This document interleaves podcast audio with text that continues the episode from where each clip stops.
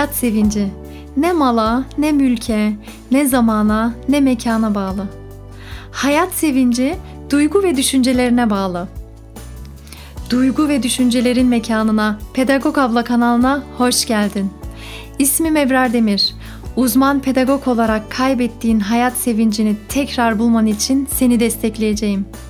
İyi dinlemeler. Selam, hazır mısın? Bir yolculuğumuz var bugün. Karma karışık bir zihinden berrak, e, düzenlenmiş, işlenmiş bir zihne doğru ilerleyeceğiz hep birlikte. Eğer hazırsan rahat bir şekilde otur ve yolculuğumuz başlasın. İyi dinlemeler.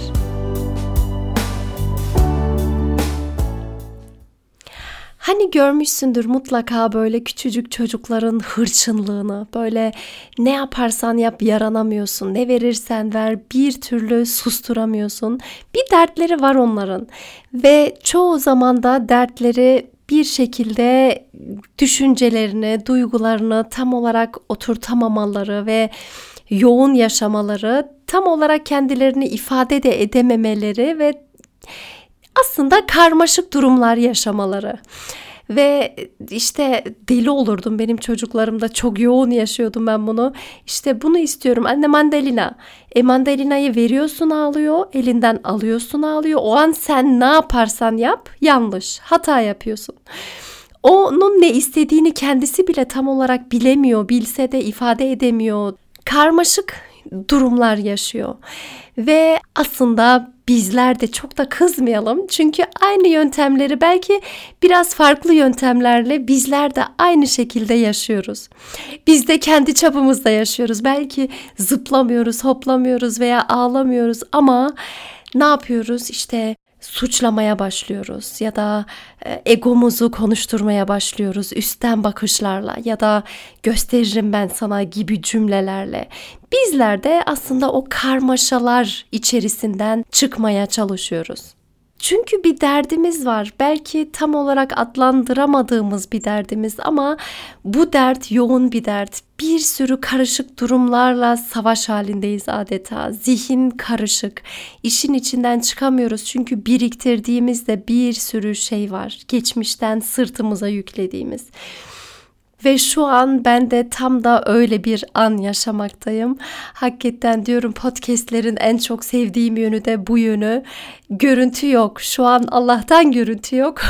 Çünkü gerçekten çökmüş bir vaziyetteyim. Dudağımda uçuk çıktı. İşte yorgunum, beden de kırgın. Hani bir hastalık olduğunu düşünmüyorum ama böyle bir kırgınlık yaşıyorum. Yoğun bir şekilde yaşıyorum. Bugün hatta oğlum bugün okula giderken de dedi ay anne sen dedi nasıl görünüyorsun? Nasıl video çekeceksin? Nasıl podcast çekeceksin falan. Hatırlattım. Podcast'te görüntü yok oğlum Allah'tan.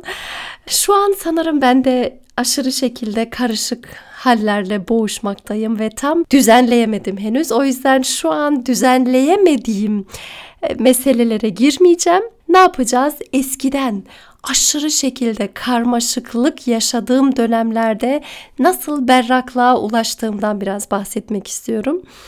En son böyle karmaşadan berraklığa ulaştığım vakit işten çıkacağım vakitti. Tam 6 yıl önce Türkiye'ye gelmiştik. Almanya'dan Türkiye'ye yerleşmiştik ve ben iş görüşmesine katıldım. Hemen bir hafta sonra iş başlıyor dendi ve benim daha eşyalar Almanya'daydı bile daha evimiz duruyordu. Ve apar topar geldim. İşi de çok sevdiğim için artık eşim Almanya'ya gitti ve bütün eşyaları toparladı, sattı bir kısmını geldi derken ben bu işime gerçekten sarılmıştım. Çok çok sevdiğim bir işti de. PDR koordinatörü olarak çalışıyordum bir özel okulda ve Aradan 4 yıl geçti. Yani 4 yıl boyunca aynı iş yerindeydim. Ama neticede her şey değişmekte ve ne olacağını bilmiyoruz. Hele hele özel kurumlar tabii ki. Derken günün birinde bana bir görev değişikliği geldi. Ve aslında içimde pedagog abla sayfamda vardı iş zamanında. Ama tabii haliyle çok fazla vakit ayıramıyordum. İçimde bu işten çıktıktan sonra bu pedagog abla sayfama yöneleceğim isteği duruyordu böyle alevleniyordu ara ara.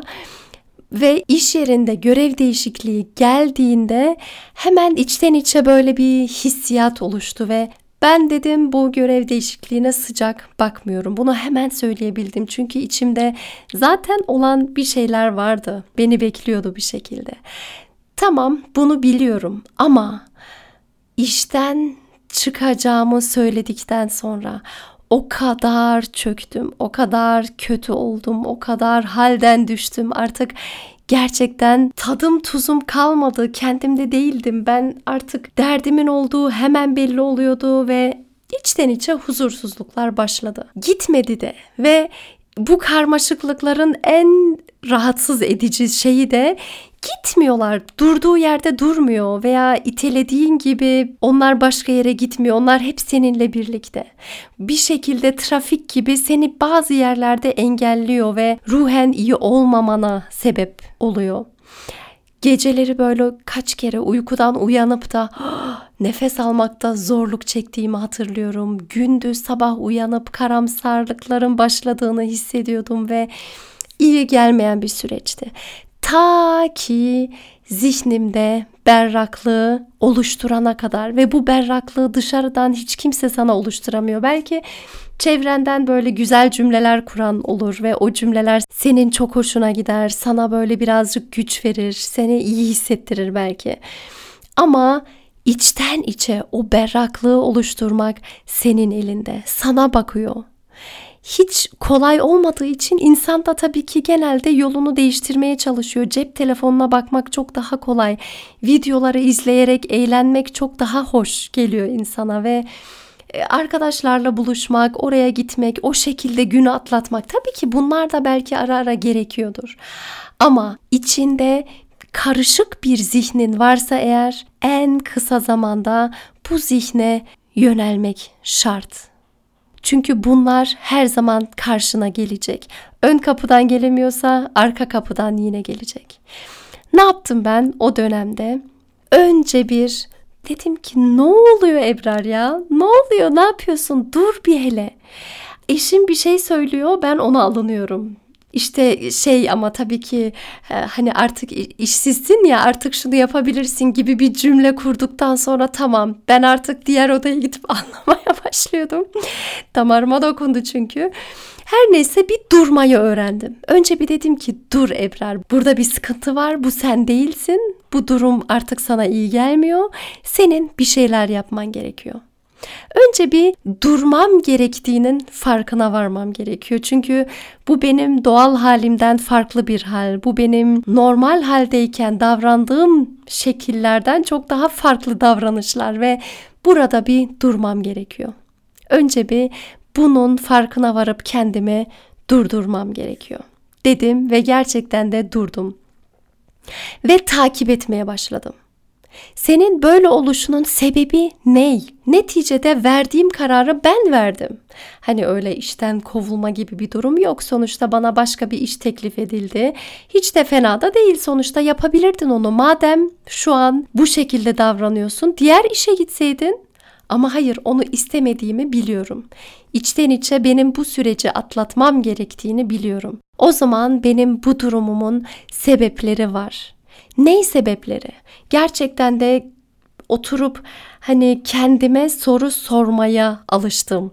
İçime yöneldim ve dedim ki senin derdin ne Ebrar? Sen bu iş yerinden çıktıktan sonra ne olacak? Hadi anlat bakalım. Şu an kulağa tuhaf gelebiliyor olabilir. Hani ne yapıyorsun ya kendi kendine mi konuşuyorsun falan. Evet bazen iç dünyama yönelip ne istiyorsun diyebilmem gerekiyor kendime. Bunun faydasını ben her zaman görüyorum ve hala da e, soruyorum kendi kendime. Bazen mesela bu haftanın bölümü ne olsun dediğimde alıştım artık. Gözlerimi kapatıp bu konuda bana iç dünyam ne diyor? Benim e, kalbim, benim içten gelen o ses ne diyor ve genelde de güzel şeyler söylüyor. Buna alışmamız gerekiyor. Şimdi dedim ki Ebrar senin derdin ne? Söyle. İçime yöneldikten sonra bir kere şunu gördüm. Çevremi kaybedeceğim diye yani bir kayıp yaşıyorum. Artık çevrem olmayacak. Bunu bana söyledi iç dünyam. Çünkü dört kampüslü bir okulduk ve bir sürü arkadaşlarım olmuştu. Okullarda öğretmenlerle arkadaştım. İşte kendi masa başında ARGE departmanında çalışıyordum. Arkadaşlarıma bağlıydım. Onları çok çok seviyordum ve aslında her gün onları görmekten çok mutlu oluyordum ben. Artık onlar olmayacak ki şöyle de düşünmek lazım. Ben Almanya'dan Türkiye'ye geldikten sonra Türkiye'de çevremle fazla tanışma imkanım olmadı. Ben aslında iş yerinde yaşıyordum gibi bir şey oldu. Çünkü sürekli gördüğüm insanlar onlar. Gözümü orada açtım. Neticede bu sosyal ekipten de aldığım çok şey oldu. Bir şey geliyordu başıma. Hemen etrafımda bir sürü insan vardı. Birlikte çözü veriyorduk. Bunlar artık olmayacak dedim kendi kendime ve bu beni çok çok üzdüğünü fark ettim.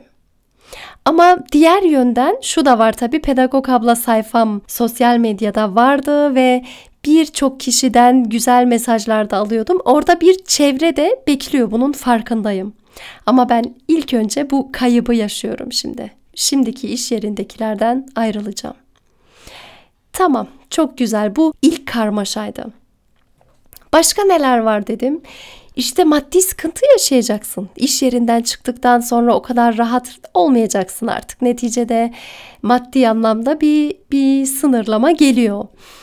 Peki bu çok mu kötü bir şey? Tabii ki maddi durumun, maddi imkanlarının olması insanlara iyi gelen bir şey. Ama diğer yönden tabii ki özgürlüğünde kısıtlanmış oluyor. Saat 5'e kadar, 6'ya kadar iş yerinde oluyorsun ve Hatta artık son dönemde kartlı sisteme geçmiştik. İşe gidiyorsun, kart bastırıyorsun, dönüşte tekrar kart bastırıyorsun. Artık kendime böyle hapishanede hissediyordum bazen.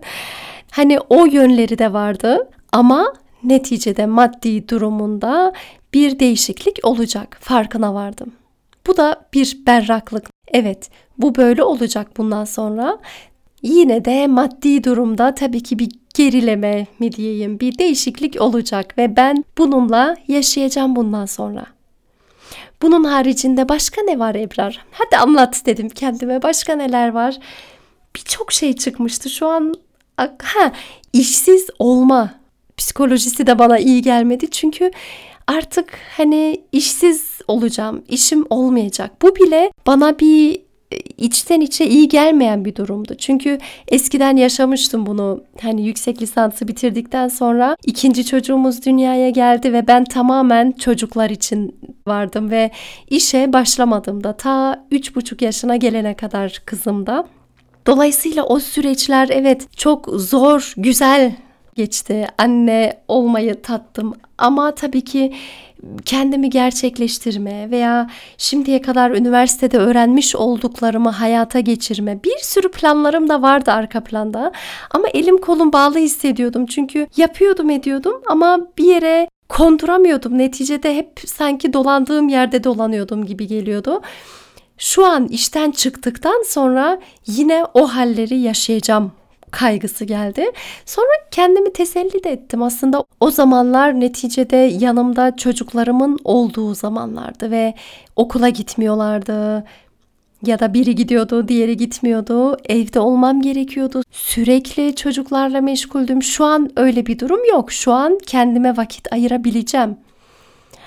Ve bunları ayırdım birbirinden. Sanki pirincin taşını ayırır gibi didik didik ettim. İşte onun haricinde yetersizlik duyguların çıktığını fark ettim. İşte e, eskiden olan duyguların tekrar geleceğini hissettim derken karmaşalara sordum. Neden? Neden böyle? Neden yetersiz hissediyorsun? Ha, geçmişte böyle olmuştu. O zamanlar çok kötü hissetmiştim. Şimdi de öyle olacak. Sonra kendime dedim, hayır, o zamanlar öyleydi diye şu anda böyle olacak diye bir şey yok. Ve insan olarak her zaman yetersiz değil miyiz? Her zaman yetersizim ben. Doğamda var yetersizlik hissi ki biraz daha gelişeyim, biraz daha bu alanda kendimi geliştireyim, bileyim, yapayım, edeyim, faydam dokunsun. Sürekli gelişmek istiyorum ve yetersizlik duygusu çok da kötü bir şey değil. Neden, neden, neden diye sora sora içimdeki bu soruları genelde kendim için cevapladım ama bu cevapladığım konuları konuşmam da ayrıdan çok çok faydalı olduğunu fark ettim. Arkadaşlarla olsun, eşimle olsun çok çok iyi geldi bana. Anlattım onlara böyle böyle kaygılarım var galiba. Çünkü neticede benim iç dünyam da bana yabancı bazen ve nasıl hani bir arkadaşımla konuşuyorum kendimle de konuşup bunun sebeplerinin peşine düşmek çok çok faydalı oldu benim için ve üçüncü adımda hani birinci adımda bir dur demiştim. İkinci adımda sebeplerini araştır. Nedir sana bu huzursuzluk veren şeyler? Üçüncü adımda da güven duygusu oluştur. Mesela çevremi kaybedeceğim korkusuyla birlikte kendimi şöyle teselli ettim. Yeni çevre oluşturacaksın. Hatta benim avantajım yandan bir çevre beni bekliyordu. Bunu hissediyordum zaten ki kanalım vardı, takipçilerim de vardı ve güzel sohbetimiz de vardı. Belki burası gibi yüz yüze gördüğüm çevrem olmayacak ama e, yanı sıra online ortamda bir çevre beni bekliyor ve ben buna güveniyorum diyebilmek ya da hani maddi anlamda çekeceğim sıkıntıların sonucunda özgürlüğüm fazlalaşacak. Ailemle daha çok vakit geçireceğim. İşte çocuklarımla daha fazla vakit geçireceğim. Hafta sonları çalışmayacağım, evde kalacağım. Bütün bunlar benim güven duygumu güçlendirdi. Bana çok çok iyi geldi. Ya da işte hani anne olduğum dönemlerdeki gibi elim kolum bağlı hissedeceğim duygularını da aşabildim. Dedim ki o zamanlarla aynı değil. Şu an sen hatta tecrübelisin. Çocuklarını da büyüttün. Şu an çok daha fazla imkanın var. Çocukların çünkü okula gidiyor.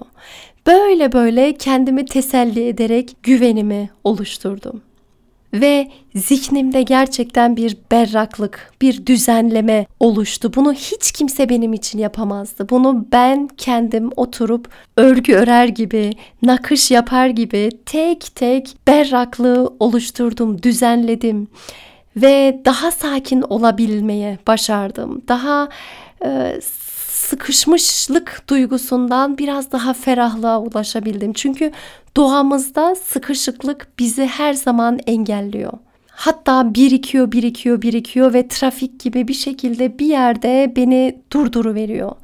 Bunlara gerek yok. Sıkışıp kalmaktansa anlamlandırarak kendime yollarımı açabilirim. O zamanki sıkıntılarımda pek güzel böyle berraklığı oluşturabilmişim. Tabii ki bu bir süreçti bugünden yarına olmadı. Sanırım beni zorlayan şey de şuydu. İşimin bittiğini bile bile son 2-3 ay hala işe gitmeye devam ettim ve bu ister istemez iyi gelmeyebiliyor insanlara. Hani yeni başlangıça tamamen yönelemiyorum. Eminim bunun da iyi yönleri vardı. Bu süreci de işte tamamen o berraklığı oluşturmak için yola çıktım ve umarım bütün dertlerimizde, bütün sıkışmış hissettiğimiz anlarda bu şekilde berraklık oluşturabiliriz.